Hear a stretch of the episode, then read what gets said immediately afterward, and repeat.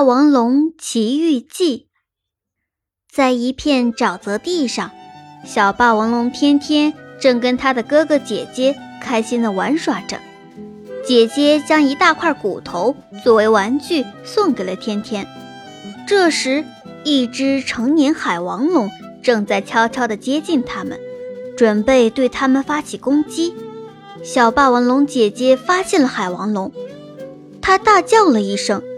这三只未成年的小霸王龙不是海王龙的对手，只能拼命地逃跑。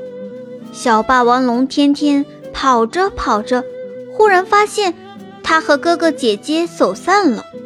这时候天已经黑了，他只能蜷缩在大石头缝下面睡了一晚。第二天太阳升起，小霸王龙天天非常想念他的哥哥姐姐，可是他不知道去哪里找他们，只能漫无目的地走着。天天走了很久，他又累又饿，得尽快找到食物才行。这时他看到了两只蛇颈龙正伸着长长的脖子在啃树上的叶子。树叶也可以当晚餐吃吗？小霸王龙天天也尝试着咬了一口树上的叶子，呸！实在太难吃了。天天皱着眉头将嘴里的叶子吐了出来，可是他的肚子又咕咕叫了起来。天天只能继续走着。他看到了几只翼龙正在喝水，而翼龙旁边的石头上正躺着一窝翼龙蛋。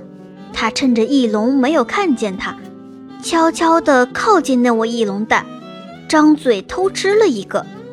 真美味呀！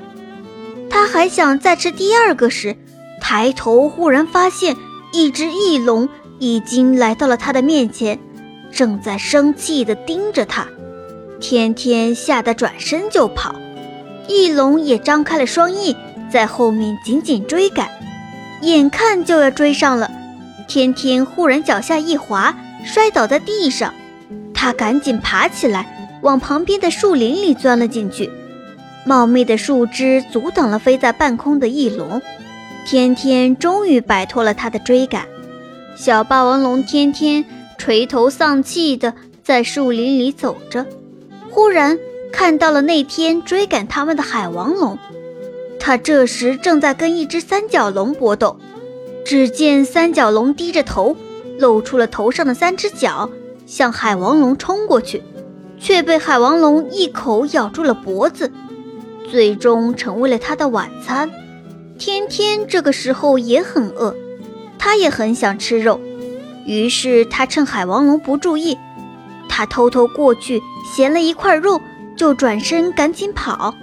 几天后，小霸王龙天天遇到了一只恐爪龙，看着体型比自己还小的恐爪龙，天天有了捕猎它当食物的想法。